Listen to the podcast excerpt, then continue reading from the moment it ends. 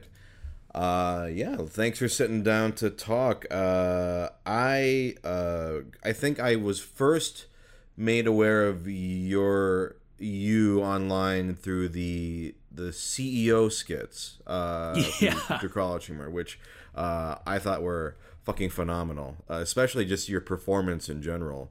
And I was like, this guy is great. And and then as time goes on, I see you're into you know tabletop, and uh, I, I I have to ask, are you into board gaming at all? Yes, I am Okay. into board gaming as well. Obviously, I'm very like um I have a a hermit. First of all, thank you very much for the kind words. It means a ton. Uh, obviously, similarly, like uh, very familiar with your work, and also in that way of discovering different pods of your work. Of like initially seeing like viral videos and sketches and like uh, uh just like co- comedy videos, and then being like, oh my god, this dude is like in everything I love as a voice actor as well. So very fun to discover those like mutual mutual pods of stuff.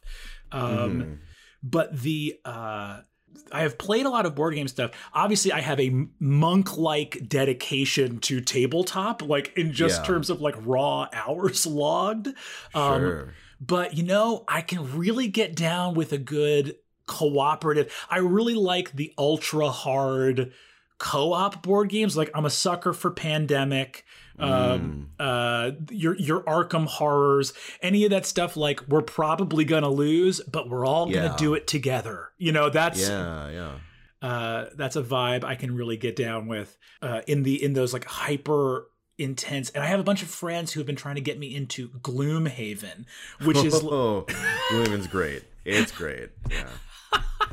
it seems like somehow it's like it's removed a tremendous amount of like the role playing focus of D&D which you think would lighten the load and then is like 8 times more complicated in terms of like mechanics and tiles and hmm. characters you can be and everything like that. It seems truly impressive. Are you familiar with how the the battle system works in that game?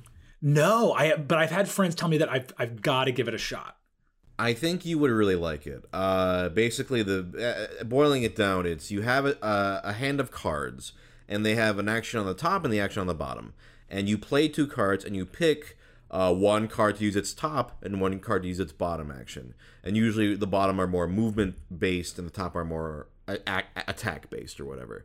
Uh, but the thing is, as you play cards, you'll start to lose them, and as you get them back, you'll have less and less cards to work with. And once you're out of cards, you're done. Uh, so it's it's like your your hand is almost like your HP or stamina, I guess, in a sense. Yes. And you're you're running. You're like going, okay, shit. I gotta sacrifice this card to get my hand back, but now I can't use that card anymore. Can I keep going through the dungeon with what limited cards I have left? ooh Uh, very fun It's very, very good. I am itching to get back into uh, it because I have not been able to play for about, uh, strangely enough, over a year. uh, funny that, but um, I will say if you are interested in the game, there is a. It's called Jaws of the Lion. I hear it's a great introduction to the game where it's like its own sort of like mini campaign, and you play through it and it basically teaches you how to play Gloomhaven, and by the end you're playing full Gloomhaven. Uh, so if you're interested, I would say that's a, a good place to start because I hear it's also phenomenal as well. Yeah, that sounds. I- I would love to get into a one of those like. Well, it's it's very very funny because obviously there's you know the the focus for like a lot of tabletop stuff is that like role playing aspect, but it's very. I feel like I have occupied a space in those game circles for a long time, where you mm. talk to different people and you realize how many people have a strong stance on like, look, I could give a shit about. Oh, by the way, am I allowed to curse? Am I allowed to use naughty language? Yes, absolutely, absolutely. wonderful uh that people are uh some people have a hard stance on like hey i don't give a shit about rules i just want to pretend to be my made up person and then you have other people who are like i could really give or take the theater aspect i'm here to crunch some numbers and whoop some goblin ass that's really where my Yeah. head's at and it's very interesting because i've i am like a hundred percent the like why not both person like i love to Sure. have you know where it's like it's like if i can if i can have a real tear jerker of a character that really tugs on the old heartstrings and then truly lay down some ridiculous mechanical move with that character it's like oh baby you know we are we are we are walking and chewing gum at the same time you know we're, we're scratching these Mm. two itches that are uh, both very fun for me um Yeah.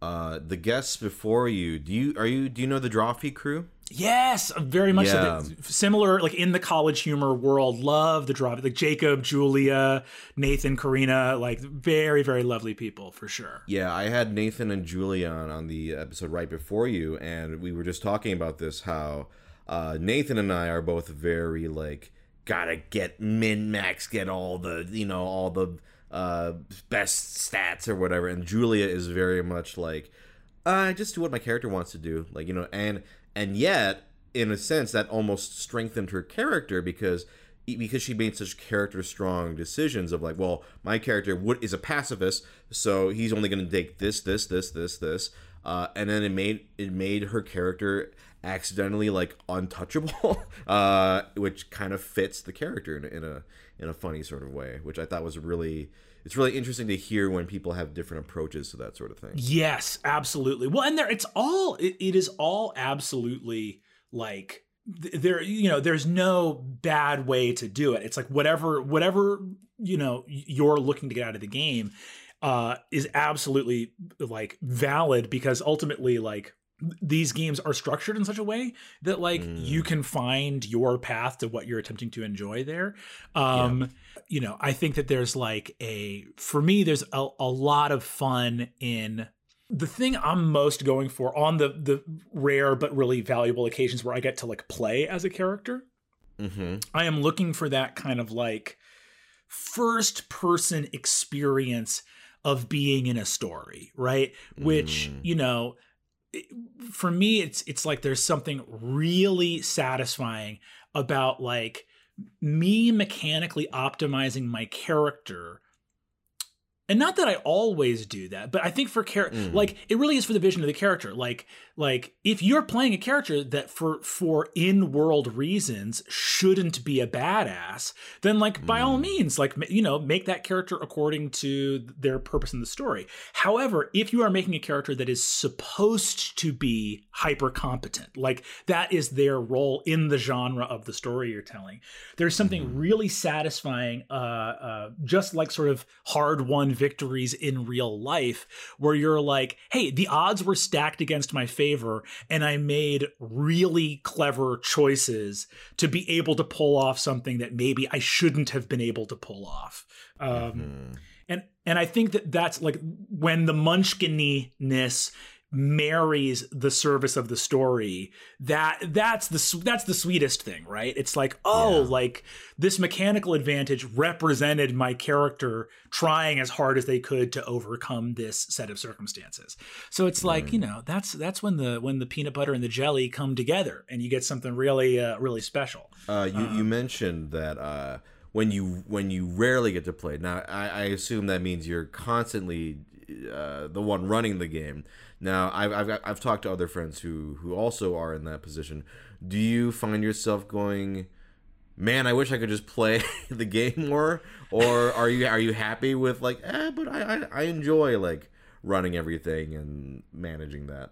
uh, it's pure joy. I mean, like you know, I I love love love being a dungeon master running games. It's tremendously gratifying, and um, you know, there's it, I would be completely. Uh, it, it would be very suspect for me to be like, you know, I got a real problem with all this DMing. The you know the main thing I've been doing for the past twenty three years. Um, uh, uh, you know, I think the I think the proof is in the pudding to a certain degree that like clearly I enjoy it very very much. However, it is really special on the rare occasion I get to play, just because you know. Being a DM is just more work. And that doesn't mean that there Mm. needs to be some weird hierarchy of like the long suffering DM. It's work that I very much opted into doing. But once Yeah. you start running games and like word gets out, you'll be running games for the rest of your life. There are lots of you know even even with the fact that there are always more players than there are dungeon masters like at a given table even with Mm-hmm. that i think the demographics still skew that there's not enough dms to go around like there's way more people Mm. that want to play than there are people who want to dm even adjusting for the fact that you can have a party of like four to eight people right so like Sure. so like within that once word gets out that you're even nominally down to run games um, you'll be getting calls and texts for the rest of your life You're a hot commodity. You provide a valuable service. You provide a those, va- exactly to those who are hungry, the masses.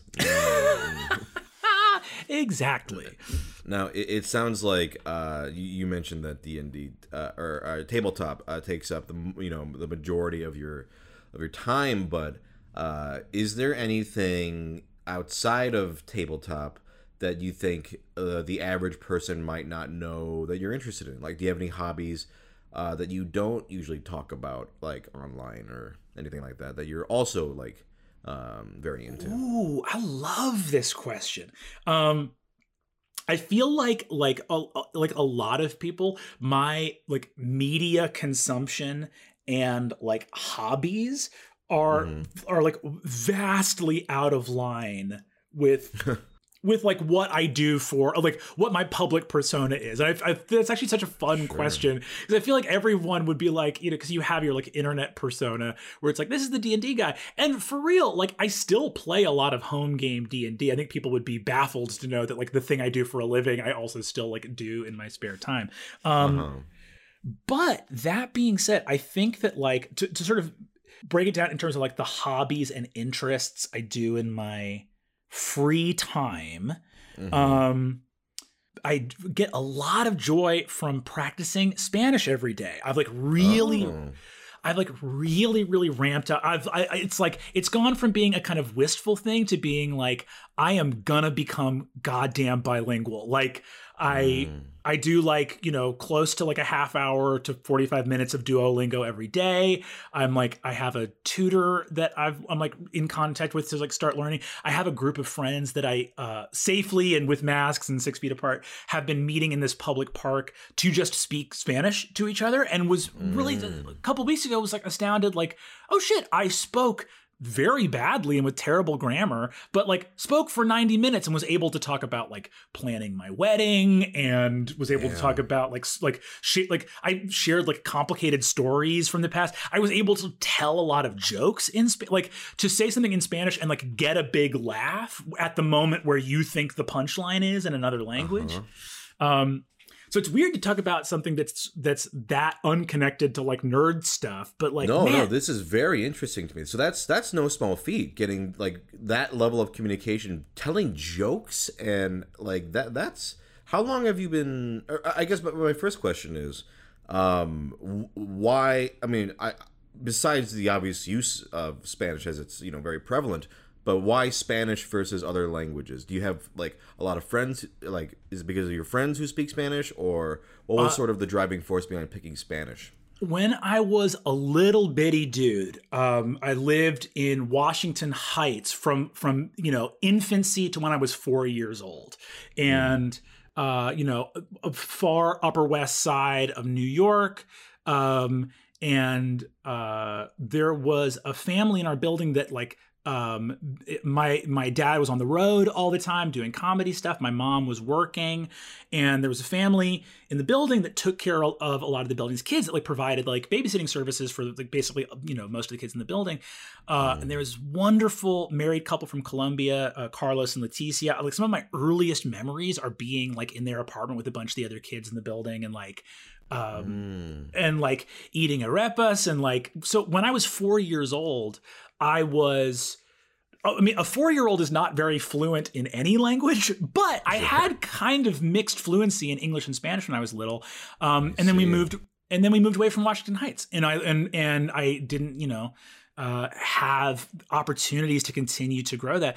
But it's been this thing where I studied it. I studied Spanish for many years again when I was a teenager. Um, I've like traveled to Costa Rica and had opportunities to to like you know, stumble through use of Spanish there. And so it's this thing where I have deep roots in my brain from having soaked mm. up the mm. language as a little bitty dude. And that there's certain advantages if you if you get the basics of a language very very young that have to do with just like having an ear for it and being able to like pronounce the words correctly getting like basic pronunciation like the skeleton of a language's mm. grammar and pronunciation right and uh, and then I think also there's just huge utility. Like it's so widely spoken in the United States, and yeah, I think that if you I, there's something there's there's different ways of calculating like how widely spread a language is, but I think there's something like the most the largest number of countries in the world have Spanish as like a primary language spoken. Like mm. it covers a lot of the globe of like places you could go that speak Spanish, right? Yeah. So I just really, I yeah, I really really love it. And and how long have you been uh, actively practicing it or learning it?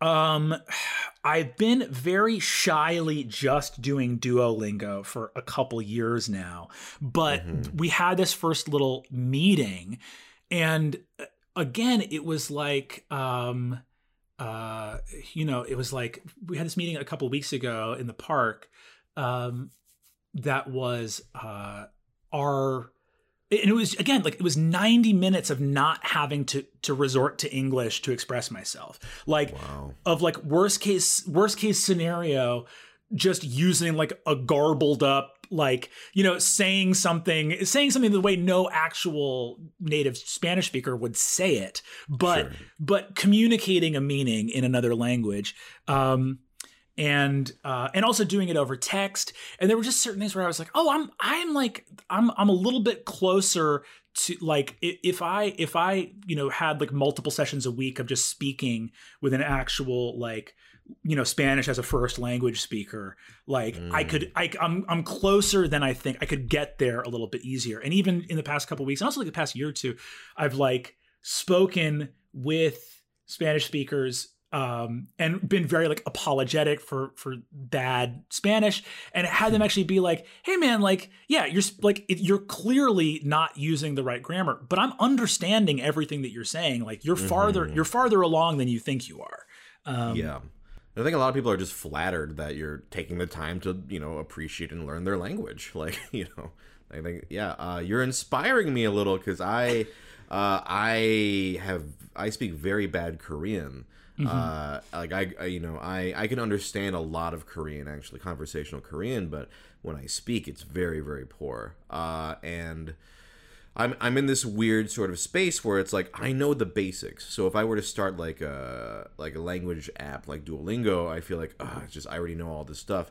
But uh, it's trying to find that sort of middle ground, right? Where do I start to like build fundamentals on grammar? Because I know my grammar, but I'm not perfect at it. You know, it's it's more about I think about vocabulary uh, more so. Like I can struggle through like a 90 minute conversation with uh, a, a, Korean speaker, but it's gonna be real embarrassing. It's gonna be real, real embarrassing. Like I'm gonna talk like a like a child, basically.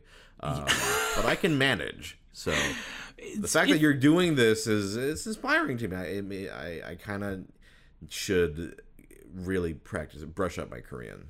I, I, dude, I'm right there with you in terms of like, well, because the thing is, is you, I, I, think that people are very, are very hard on themselves. Like anytime that I've spoken, especially in situations where I'm speaking to someone who doesn't speak English but does speak Spanish, like. Mm uh uh you know i think there is a, you know there's there is very much this this archetype of like the ugly american of like the american who's like you guys should all be on my page really. And right. y- you know of like you know the entire world is just like a tourism amusement park for american tourists to kind of consume. And i think there is an appreciation if you like make that effort. But also i think you know like you're saying i have deep you know, like embarrassed. Like if I had to actually speak publicly in Spanish, I would be sweating bullets.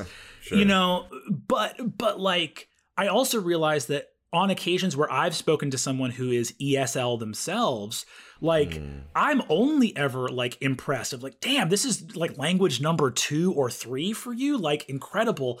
And uh, and also that someone can have very broken English and still be completely understandable. That like, yes. you know what I mean? Like, mm-hmm. there's a, like when I'm, you know, when I'm if I'm speaking to someone who's ESL, and it's like you know you you forget that like so much of communication is a like nonverbal to begin with that someone can th- through intonation and through just like you know if someone's if someone's in the ballpark with the words they're using you can probably understand each other and that's yeah. something that i'm very like grateful for and understanding of if someone is ESL. So it just, you know, it's like I think, you know, it's with you with like learning Korean and being like, oh, I would have like a child's grammar. It's like, oh, but you, you know what? Like that's like I understand children. like when kids talk, yeah. I I know what they're saying. Like it's I, I have a sweet little one year old nephew, which is another speaking of hobbies, another very fun hobby. Um, my my wonderful fiance Izzy, uh, her sister moved downstairs from us uh, mm. with uh, with her wonderful partner and uh, their sweet little kid, who's our our nephew, and this kid doesn't even have words locked down yet and is already communicating complex ideas. Like mm. m- my my fiance is Izzy, I'm Brennan. To him, that is E is Izzy, just a long E noise. Uh, uh, and I'm Nenin, and the more excited he is, the more Nens get added on. So if he sees me, it's Nen, Nen, Nen, Nen, Nen, Nen, right? And like, it's but but like he knows that those are names. He understands that like that that that's what we're called, yeah. and you know, if, if, a if a truck drives by outside, his head snaps up and he goes boom boom boom boom boom boom boom and like makes an engine noise and it's really fun for again for a kid that has he i don't think he's locked down a single word yet. And he is communicating like full complex ideas and sentences right? Mm-hmm. um language is like a beautiful thing. And it's very you know if if you're making a good faith effort to understand somebody i feel like you know the the nervousness around like oh my god do i have the subjunctive you know tense? Do i have the conjugation right? Um uh is like people people will cut you some slack yeah. Especially if they like know they can tell you're not a native speaker, right? Mm-hmm, I guess mm-hmm. I guess the goal is to one day get to the point where uh, they just go, "Holy shit!" Like your, your Spanish is perfect. like which which uh, you know like I don't know if you ever see oh uh, what's what's his name? There's a guy on on Twitter who speaks like perfect Japanese. Uh, I don't know if you're familiar with this guy. Uh, let me see if I can find his name. Um, but I think that was the sort of like benchmark for him of like ah uh they get shocked at how good oh uh Dogen? Uh, Dogen. I don't know if you've ever seen this guy but no I don't think I uh, have. he's very funny. He does he'll do like little kind of like bite-sized skit videos and it's all in Japanese mm. um, but his Japanese is like perfect. Like it, uh, wow. uh, and and he and apparently he has gotten like you know comments from Japanese people like, "Wow, like you, it is you have nailed like the." I think I believe he's a Japanese teacher, uh, but yeah, he he has nailed it to the point where it's like perfect. I think I guess that's the goal, right? Is to get close to that or to get to the point where you're like, I'm comfortable. I am comfortable and not nervous about it anymore. But, yeah. I think that is the goal. And for me, it's funny because I feel like I have the reverse of the situation you're describing, where my vocabulary is way better than my ears right now. Uh, okay.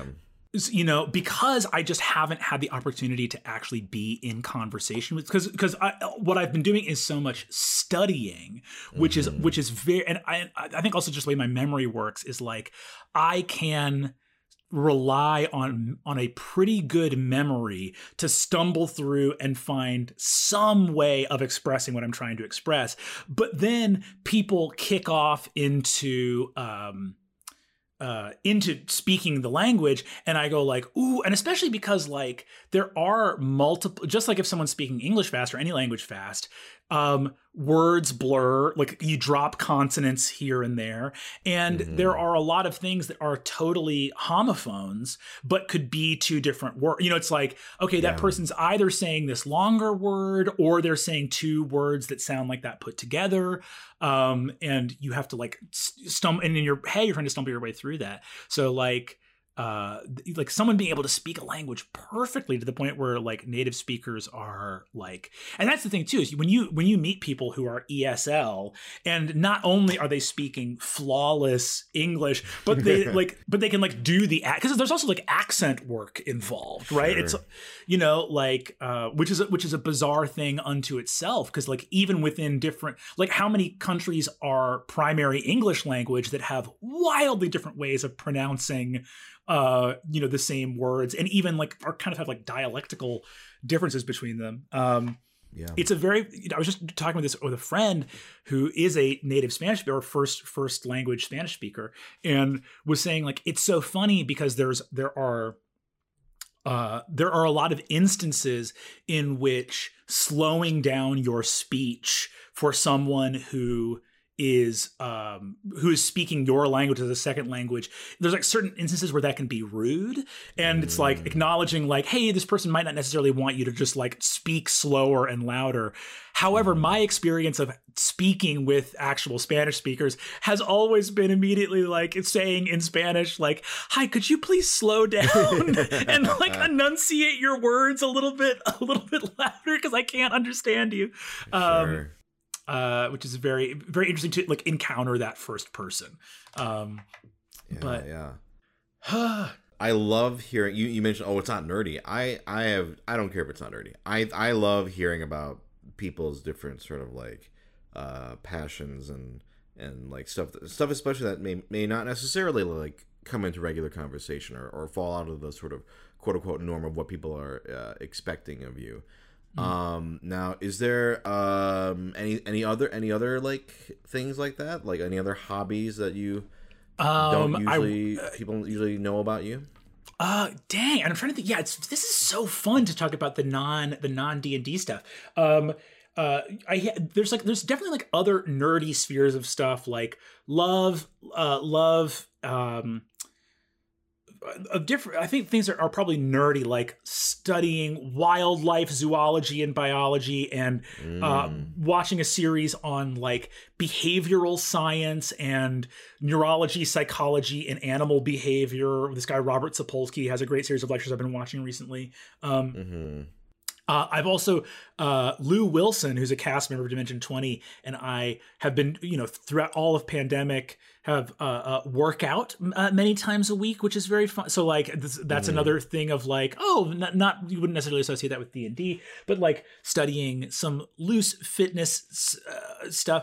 Uh, and I just started doing. um uh, I started doing Brazilian Jiu Jitsu Wow. with uh, with uh, Izzy's sister's partner who lives downstairs from us, uh, this Mhm. wonderful guy Peter, and it's been um, uh, really fun. And I, I'm, you know, I'm a I'm a gentleman of of I'm, I'm in my mid 30s. I'm 33 years old, and Mhm. um, uh, you know, doing weightlifting is great, but I I went and did one. uh, We've done two sessions of jujitsu, and the second time he was like, "Hey, you actually like want to roll around and sort of like just you know very lightly, like some like not even fully sparring, just just truly like Mm. rolling around on the on the ground."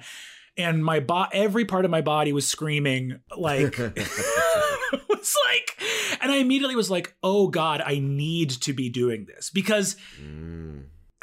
You know there's that moment where where like i would say easy easy easy for the past 10 years i have not asked anything of my body that was improvisational. Like anything. Like truly like there was a moment of just like you know like i, I remember I, my again izzy was doing like a pilates thing the other day and i was like oh that might be fun. I'll jump in with you.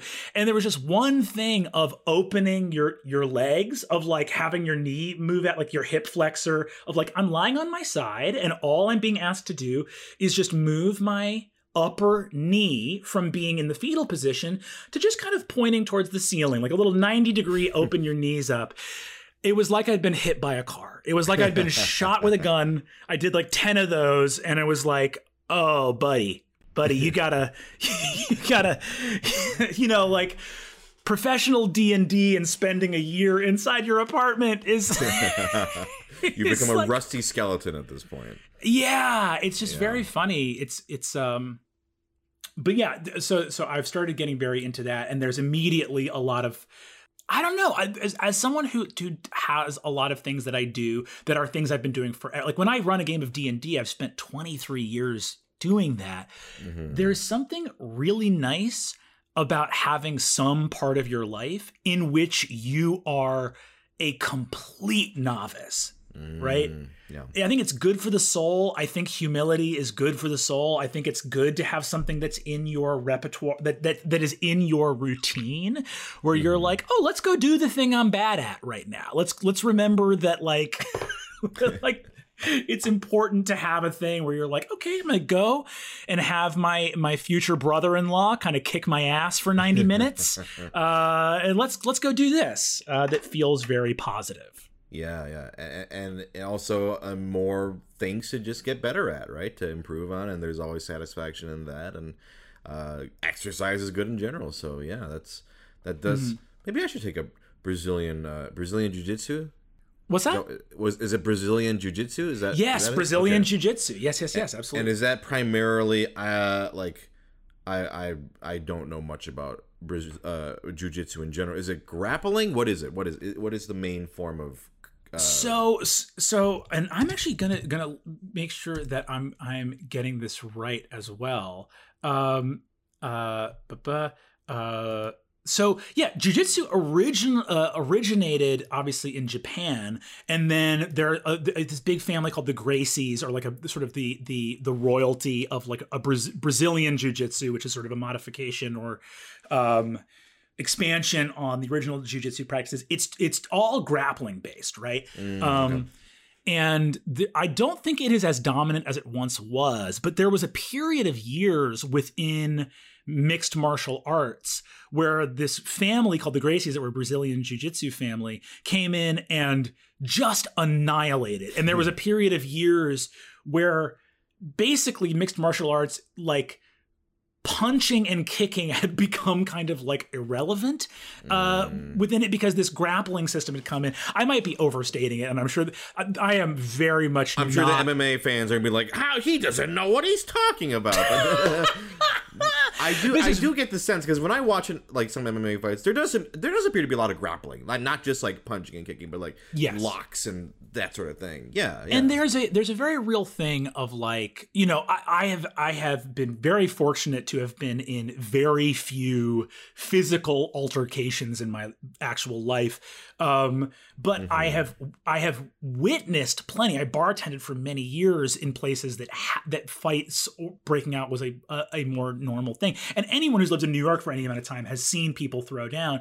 And what you immediately see is for someone to be able to throw a punch that actually lays someone out, that person is basically Jason Bourne. That is that is a, you know like it's like just just to be honest, if you see someone that can throw a punch that knocks someone out, you're watching a level of skill and technique that is truly scary. Like of like to avoid that person, that's like a superpower. And I, I might yeah. I might be exaggerating a little bit, but but mostly when you're watching fights as a bartender or you're out you're, you're a bouncer you're in someplace where where fights are even just like infrequent what you see often is even very big muscular aggressive guys mostly slap and grab each other like they try to throw a punch mm. but without a lot of training you know, and this is something that a lot of people that study jujitsu and other sort of grappling techniques will tell you. Most fights end up on the ground, even if you're a big, mm. tough guy. And I've seen it a lot where, like, especially with the kind of big, aggressive, you know, for lack of a better word, meathead kind of dudes that that yeah. do want to that that think they're great at fighting without any training or technique. Um, mostly, if you're very big and tough and you're fighting other big, tough people, people that just have a lot of meat on their body your bodies are probably going to be better at not getting hurt than either of you are at hurting people. So there is a lot of like slapping, grabbing, ripping each other's shirts, and no one even has like a broken nose or a black eye. It's kind of humiliating. There's kind of a humiliating vibe to most of the fights you end up watching where you're like, damn, you're each like 250 pounds of muscle, and each of you just kind of ruined each other's nice designer shirt. Like watching a middle school fight or something. It's yeah, yeah, it's like yeah, like fighting is a skill. People, and I think people that like work out or, or are very muscular might think like, man, I'm great at fighting because I'm so strong. And it's like actually, like that's very presumptuous of you. Like fighting is is like anything a skill. I, you know, you might be very very smart. You would be really presumptuous to assume you're going to go win a chess match if you don't play chess every week. Like regardless of if you have some academic degree or whatever. And I think like fighting is the exact same thing. Where for the most part, if you're not a trained boxer or you're not out, you know, like if you don't know or you're not a, someone who's like trained in you know unarmed combat or whatever, that's gonna you're probably not gonna throw a punch that knocks somebody out. That's almost yeah. never gonna happen. So the fun thing about uh, jujitsu and stuff like that is there's a certain degree of practicality in in it of like, hey, mostly God forbid you ever are in a situation where you need to to defend yourself, and like you know, as as in any any responsible martial art will tell you, like if you feel a fight coming on, like run away. Like it's not worth it. Don't mm-hmm. don't be out mm-hmm. fighting other adults in the world. That's preposterous. sure. Um, but uh, in in the in such an occasion that you would have to, most fights are going to end up on the ground, and and like you're you're going to be so much better served by knowing how to like break someone's grip on your clothing if they're trying to grab you. There's just a lot of things that are, I think, hyper practical in a way that like I'm going to teach you how to fucking break someone's neck with the top of your foot, roundhouse kick. And you're like, well, I probably don't want to murder someone and go to jail. yeah. um, I, think I, I think I'd rather know how to like stop someone from holding my clothes than run away. Um, sure, sure. Uh, so, so that part I like. Gotcha. So basically, you're telling everyone right now, don't fuck with Brennan. Uh, Brennan knows Brazilian Jiu Jitsu, uh, and he will know. Listen, I've banked, I've banked a full two and a half hours into this skill set, which is, I'm pretty sure, what Malcolm Gladwell said makes you an expert. Something like two or three hours, I think, is what he kept saying. And uh, you need to, you need to watch out for me because yeah. you know, uh, I'm, I'm, I'm a hurricane. I'm coming your way. Got it. Now, uh, I like to give uh, the guests an opportunity. Uh, if you would like to either uh, either bring up a topic or ask me a question or whatever you would like. Uh, if you don't have anything, don't worry about it. But I do. Uh, this is a something I usually offer the guest. Um, I am so glad that you have offered this because I want to talk to you. you're a light speed voice actor, and it's something that that I, I feel like doing D and D stuff, I get questions like this a lot about like voices and character voices and stuff like that. What was your road or pathway like early on mm. that got you into voice acting and i sort of don't mean like i know that probably you've answered that question career wise a lot but mm. i think more like as a kid Mm. What in like what inspired you to be like, oh, I want to do them goofy voices, like let like let me at them. Um, mm. What what was that process like for you as a kid? Uh, for me, it was it, it's interesting because as a kid, I didn't even think that I could do that as a job. Like I knew it existed because as a kid, I had this sort of um, very early interest in. I had a very good ear for recognizing voice actors, even if they're doing very different voices. Uh, I don't know how familiar you are with voice actors, but like uh, you've got like your Tom Kenny, right? Uh, yeah. Who you know I would go, oh wait, I recognize, even though he's like like the mayor in Powerpuff Girls, I recognize that he's also this character in this in this show, and so I was like, who is that? And then I would I would look at the credits of cartoons and go, okay, that's Tom Kenny, that's Jeff Bennett, that's Jennifer Hale, and that just sort of built up this uh like encyclopedic knowledge where like if if my wife and I are watching a cartoon um mm. and it's like a, a, voice actor who's like you know worked a lot she'll just be like who is that? And I'll go oh that's uh Tom Kane. Oh that's uh whatever. I, I can usually have a, I have a very good ear for that. And I think that while I at the time I didn't think I could do it, because uh, as a kid I actually, uh, funny story, I actually really hated the sound of my voice, and then puberty happened, and I got this set of pipes, and I was like, this uh, yeah. golden instrument here. Exactly. Yeah, I, I rolled the fucking jackpot. Uh, uh I, I, it was it, it was so funny because I hated I hated hearing recordings of my voice. I had you know like a higher voice as a kid, uh, not like super high, but you know like just a regular like you know uh, prepubescent boy voice that I really was self conscious about and then I want to say seventh grade, puberty, and bam, or sixth grade, 7th mm-hmm. grade, come back from summer, bam, I got this. Uh, and then, um, so there was that sort of background of like, well, I love, I, I'm, I'm a big nerd about voice actors. I know who voices what. I can recognize like uh, who's who and you know what they're doing with their voices. Um, and this even applied to um, uh, ooh, yeah. Sorry, that was my cat. Do you want out? No worries. You want? Okay, one second. One second. No worries. Um, that also applied to uh, I don't know how how big you are into let's say anime, but I've been a very big anime fan for a very long time, and that also even applied to Japanese voice acting as well. I have a uh, like encyclopedic knowledge of Japanese voice actors, and I can recognize a Japanese voice actor just from their voice. Uh, nine times out wow. of ten. Um, wow, wow, wow. So that's always been something that was part of my interest and brain and system. And then uh, it was high school where uh, a friend of mine, uh, he would write these radio plays uh, just for fun, you know, just all of all of us, all art. The um, I'm still very good friends with him uh, to this day.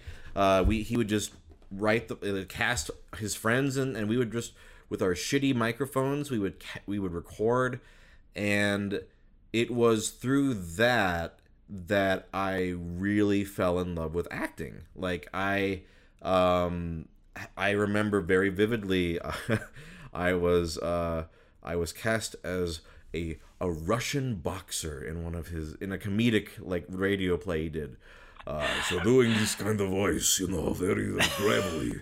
and I remember being very like, it, it went beyond, uh, oh, I'm doing like a voice, and I'm and I got really into it. I I've. I've described this many times on the podcast, but like some of my favorite moments in voiceover is when you, I kind of lose as tacky as it sounds. I lose myself in the performance and I'm not focusing so much on oh making sure like oh does the director like it just going just getting in the scene getting into the scene getting really into the moment and that's when i have the most fun when i feel fully immersed and i and i genuinely uh, felt that uh, and that in you know doing some of those things and that made me go okay i want i know voice actors i know that's a profession i I get it now. Like I love acting. I kind of had a knack for doing voices, quote unquote, like even before that. But it was the sort of combination of both because I think a lot of people don't realize that acting is you know having acting acting you have to act you have to be able to act it, it's it's so much more than just doing voices and so it was the combination of both where i was like okay i really want to do this uh, for a living. That and just simply like uh, voice acting in video games was getting better at the time, and uh, mm. and I would often like um, either when playing video games, I if it didn't have voice acting, I would just do the you know do it out loud or uh, just watch like um, as a kid like I loved like I don't I, you you do you play a lot of video games? I need to play more. Oh. I sadly am like, uh, you know, I, I got my little bag of polyhedral dice and I kind of wandered down that road sure. very hard. so, um, but I used to back in the day. I haven't been in the past couple of years. Um, uh, so I've I've fallen off the video game wagon. Gotcha. Sad to say. Uh, well, um, back then for me, it was like uh, there was stuff like Borderlands Two was a big game that had l- phenomenal voice performances, and I was really inspired by. Or like uh per, your your persona games or whatever and um or like fighting games like we're getting better voice acting like soul calibur and you know it's been kind of like a surreal i've been very fortunate enough to be able like like four installments later i get to be in like a soul calibur 6 after when i grew up on like soul calibur 3 or like oh i'm in Yeah. borderlands 3 after being so inspired by borderlands 2 and so it was really that. It was you know this sort of interest in voiceover as a kid. And i would look at i would always watch behind the scenes stuff and you know had an encyclopedic knowledge of who was who and whatever. And then falling in love with acting combining both and then finding out oh there's a lot of people like me on online who are also wanting this exact exact same thing. And i think a lot of us have very similar stories where i think a lot of voice actors my age um, who are in like the uh, uh, they uh, a lot of us started online like doing just putting like recording just stuff together online just making shit.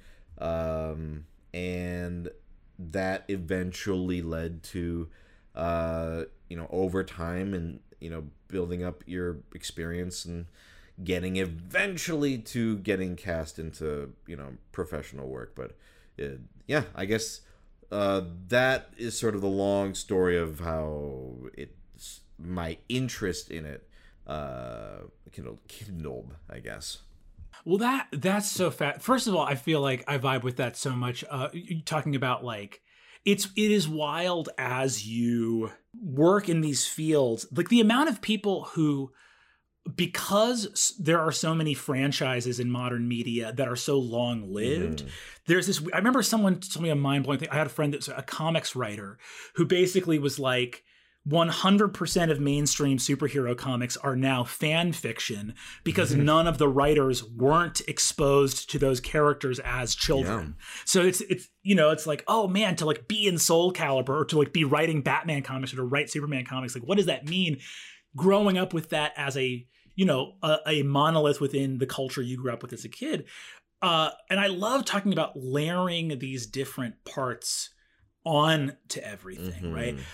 Uh, of like of like oh well the first thing was my love of the cartoons which led to being interested in that world and then i later found my voice and then within the voices found acting right and i think that for me i vibe with that so much where you know my entire career as like a sketch comedian or an improviser or whatever was predicated on skills i learned just to be a better dm as a Mm, child okay. right but I'd be interested in hearing from you too, because as someone who is because because you've done VO work for video games and then d- doing them for shows as well. Like, do you? I, that's so fascinating to me because I feel like voiceover is this enormous it's such an umbrella it's basically just like you know i'm re- i'm using my voice to supplement some piece of animation somewhere Mhm. how much does that gig change from a like video game where you have to do like a thousand different grunts to like a a, a you know a, some some kind of like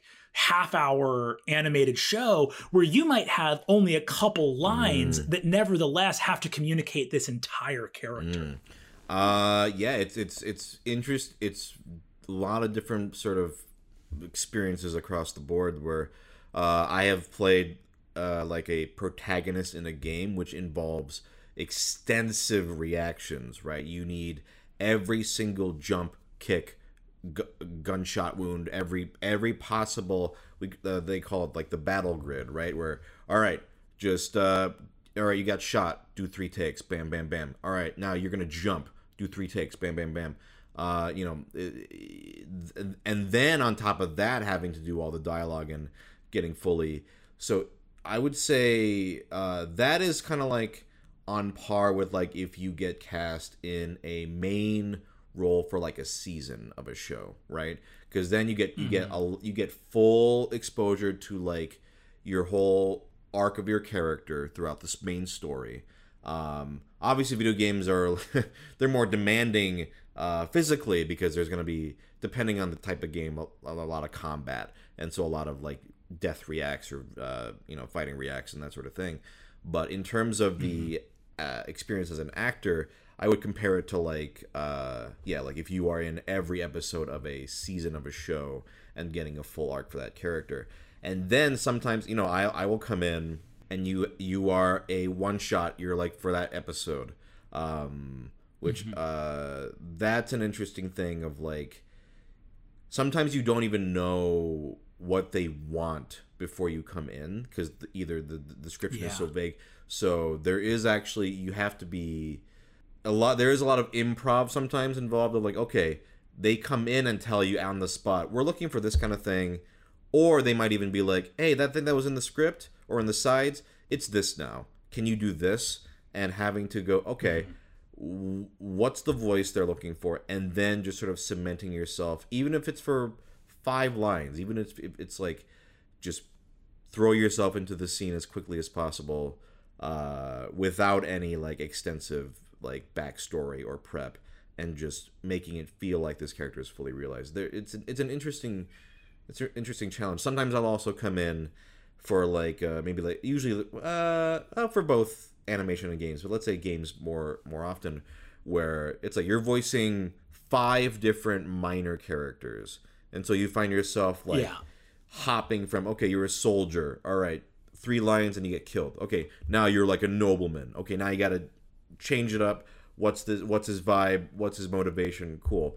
So I'd say the biggest difference is just uh, in those situations, you definitely feel like you're more on the fly of like, okay, just gotta grab it, cement myself, and go. Uh, whereas with something that's longer, like a game or a full season, you get that kind of. It's like eventually you're putting on like very comfy slippers, right? It's like, okay, I know I've done like, you know, 12 sessions. I know exact. I don't have to listen to the reference tape anymore. I can just come in. I know what this character is about and then it's kind of fun because sometimes you'll get a line and you know exact either you know exactly how the character would read it be, even before the director tells you because you're just that familiar with the character and then sometimes you you might even be like hey like what about this like because maybe because the character i think kind of thinks this way like what do you think about this take you know never like to take over be like i know what the character should say but after a certain point with you know voicing a character for so long, you you do get kind of a sense of like how the character thinks and how the character uh, normally talks and what feels sort of out of character.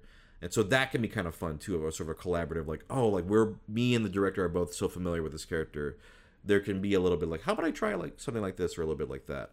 Um, so th- that's where the difference is, where if you get more time with it, like I always treasure getting the more time with a character I can get, uh, the more uh, not fun, but the more sort of value you can get out of it as you um, go on with it, I guess. Yeah, I, that makes a million percent sense to me, and I think there's a, a like you're saying there. I think that amongst performers, there's almost like if someone comes in to a character or role that's like five lines or less, and they like nail it. Mm-hmm. You know what I mean? That's almost more. I, it's hard to think of things that are like more impressive than that. Where you go look at like famous literary characters or whatever, or famous like film or TV characters, and you're like, damn, look what that person did with 12 mm-hmm. lines in the whole season of that show, and they're such a memorable yeah. character.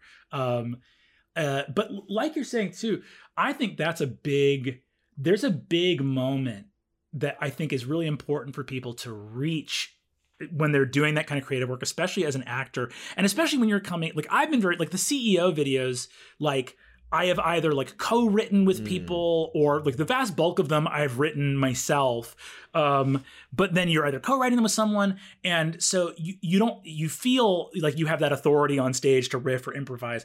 When you're going in as a hired gun and it's fully someone else's project, someone else is producing it, someone else is directing, someone else wrote it it is interesting when you realize that actually people are depending on you to, if not often, not like a diva, but every once in a while be like, hey, I just want to raise this concern about the character, or I want to raise, or I, I, have an idea for this that I want to throw mm-hmm. at you. And it's not, it's not from a position of like hey listen folks like i'm the right, talent here right. okay i know i know what's going on but i remember being in projects you know for for like longer dropout shows and and you realize like yes the producer and the director and all these people are in charge of everything else and ultimately it's their mm-hmm. call but like the producers also dealing with this drama of like the soundstage isn't opening when they thought it was going to open mm-hmm. tomorrow and the directors having to look at this like costume set of costume changes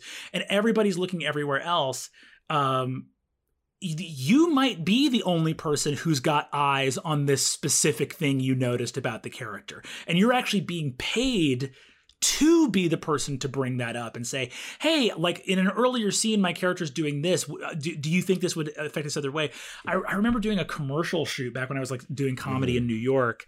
And I had this, there was this very funny moment where uh, it's like this giant car commercial. It's like they have a huge rig and all these lights, and the director's talking to the clients and mm-hmm. stuff like that. And I remember being a very nervous young performer. And at a certain point, the director I like the director just wasn't being bothered by anybody else, and I was like, "Hey, am I?" And like, basically just being like, you know, a 23 year old being like, "Am I good? Do you like me? Am I, am I funny?" And the guy looked at me and gave me this look. He didn't say anything, but just in his look, I suddenly realized that he, that his entire day was making sure that the many hun- you know hundreds of thousands of dollars of like the truck rig for the moving car the light glinting off the hood ornament in exactly the way that the client said i have been hired to do two things be funny every mm-hmm. time and not bother anyone. like like no one gives a shit about your improv, man. Like you you are not the variable here, you're the constant. Mm. Be funny every time we roll camera so that we can get the lighting on this hood ornament exactly right. Uh like realizing that like you actually have as a performer a position of like expertise and actually are being counted mm. on. You are not this little like hothouse flower. It's like, hey, we're counting on you to like understand this character and do this performance in the way that only yeah. you can do it. Um, it's like a very freeing thing, mm, actually. Yeah, yeah. There is, I think, the best um, sort of relationships in the booth for me is it's like if there's like a there's a trust, right? Like between you and the director mm-hmm. of like that I know I like I know you know what you're doing, you know what I'm doing, you know you know that I know what I'm doing. Let's just, you know, work together, make this good and, you know, it's gonna, it's gonna be good. Like, you know, and, and, and like you said, like if anything I like offer to them, I mean, it's ultimately their call. I'm always very like, hey, if you want, if you want, like, I'm not, I never demand like this has to be this way or I'm leaving. It's like, well, in voiceover, if you leave it, it you okay cool we'll replace you. Yeah, yeah. you uh, cool great. Um so it, but that, yeah it, it is that sort of finding that sort of uh, and I, I think for me uh similar to what you were saying it was this there's a level of comfort I finally reached where you go yeah no I I know what I'm doing and I don't like it's not in an arrogant sort of way but it's like I finally feel like comfortable and not like a nervous wreck and I like I I'm they are expecting me to know what I'm doing, and I think I know what I'm doing, and it it that level of after many many many years, but that level yeah, of confidence, like that confidence. confidence only lends itself very, to improving. Well, I think to what you're saying too, there is a default that like the most polite thing you can be is so humble that you are like a shivering wreck of insecurity. Sure. Like you're there and you're like, I think I'm trash. And everyone's like, wow, so polite. Uh-huh. You know, like that there is, and, and, that's actually at a certain level of stakes of like a lot of money riding on the project and everyone's working very hard and very stressed it actually stops being polite and starts being quite rude. it starts being yes, you know what I mean, yes. where where it's like where, where where if you're there and you're like I think I'm doing a bad job and I need and I like you know please someone give me some reassurance or like or like I don't want to take a big swing I don't want to do something that's very and it's like you know you'll see a look on a director's face of like dude like I, like I don't have enough to do today that now I'm your therapist like I have to come here and like make you feel yeah. good man, you're a professional. Like figure it out. And and you it, that it is welcome for you to do that thing where you're like, hey, like I'm gonna give you, I'm like I'm gonna give you a read. Like if we're gonna do a couple takes, like do you guys want a couple higher or lower energy versions, or like do you want a version like this? Like especially if you've been on the producer side of mm. things, where you can kind of come in and go you've you've made content before so you know like hey like i'm happy to give you guys like if if we think that there's two interesting ways of doing this i'm down to like record both. And then when you guys get in the room you make the final call about which one you want to use.